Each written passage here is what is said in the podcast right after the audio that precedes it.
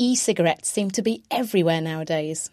Invented by a Chinese pharmacist and patented in 2004, they first went on sale in 2010 and are now the most popular way to quit smoking in the UK.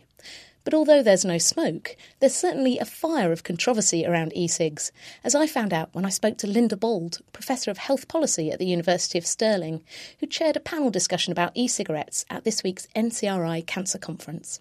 Well, there's a lot of controversy, and part of the um, confusion about e-cigarettes is about the role of nicotine, so the mechanism of what are, what's in an e-cigarette. And of course, nicotine is the addictive substance in tobacco, but it's the it's the tar that kills people. It's the 4,000 other chemicals that are in tobacco that are harmful and cause cancer. So in an e-cigarette, you have nicotine, you have other things like propylene glycol, you have some toxicants, but they're at far lower levels than in tobacco. But I think what's confused people, including in the media, is the fact that we've uh, aligned tobacco with nicotine, and we've begun to believe that nicotine is an e- is evil or is a bad thing. But actually, we you know we have nicotine replacement therapy, and that's what we use to help people stop smoking.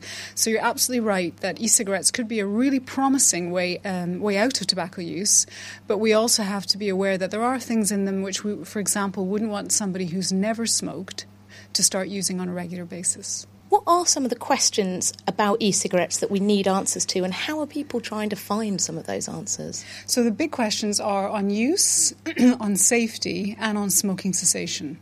So, in terms of use, who is using e cigarettes? And the big question there is are they being used by smokers or are they being used by people who've never used tobacco? And the answer to that question we sort of already have in many developed countries in particular. We know that the vast majority of e cigarette users are either current smokers who are trying to cut down or stop, or they're ex smokers smokers who may have used an e cigarette to stop. We know that amongst people who've never used tobacco, less than 1% of people who are using an e cigarette are never smokers. So we can be relatively confident about that. In terms of safety, we have lots of unanswered questions. So that we know in the short term they are safer than tobacco, they don't expose people to those tobacco specific nitrosamines, which are the things that cause cancer. But we also know there are things like some metals in e-cigarettes, and we have to be careful about that. So, and the other really important unanswered question is what are the longer-term implications of e-cigarette use, inhalation of propylene glycol, for instance, and flavorings into the lungs. So those are questions. And then the final one is, do they help people stop smoking? And do they? I mean, I see so many people going around, and so many of my friends seem to be using them.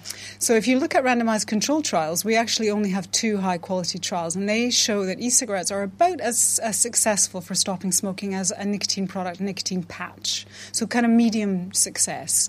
We have some observational studies where they've followed people up through time, and we know they're about 60% more um, effective for helping people stop smoking than using just willpower or buying nicotine replacement therapy over the counter instead of on prescription. So I would see them at the moment as a medium level successful smoking cessation aid. But I guess the key thing to emphasize is the technology is changing all the time. There is a session this afternoon about e cigarettes that's going to be looking at all these kind of questions and the research that's going on.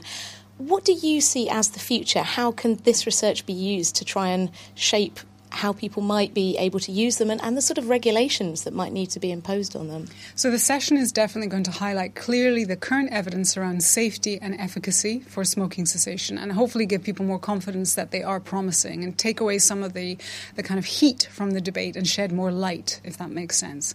But I think potentially advocates of e-cigarettes would say that they have huge potential to actually transform the landscape of tobacco use across the globe if, if they're allowed to be used by people who need to stop smoking and find them helpful.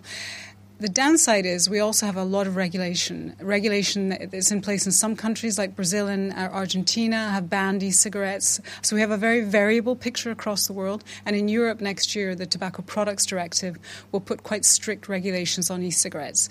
So for governments, it's challenging. Uh, from a from a research perspective, what I would say as a researcher doing research on e-cigarettes is let's let this technology potentially help people. Let's not over-regulate so that we stifle the market because at the end of the day you can still buy tobacco cigarettes almost everywhere, and we don't want to disadvantage people from using something that is a safer alternative. Planning for your next trip? Elevate your travel style with Quince. Quince has all the jet setting essentials you'll want for your next getaway, like European linen, premium luggage options, buttery soft Italian leather bags, and so much more. And is all priced at 50 to 80% less than similar brands. Plus, Quince only works with factories that use safe and ethical manufacturing practices. Pack your bags with high-quality essentials you'll be wearing for vacations to come with Quince. Go to quince.com slash pack for free shipping and 365-day returns.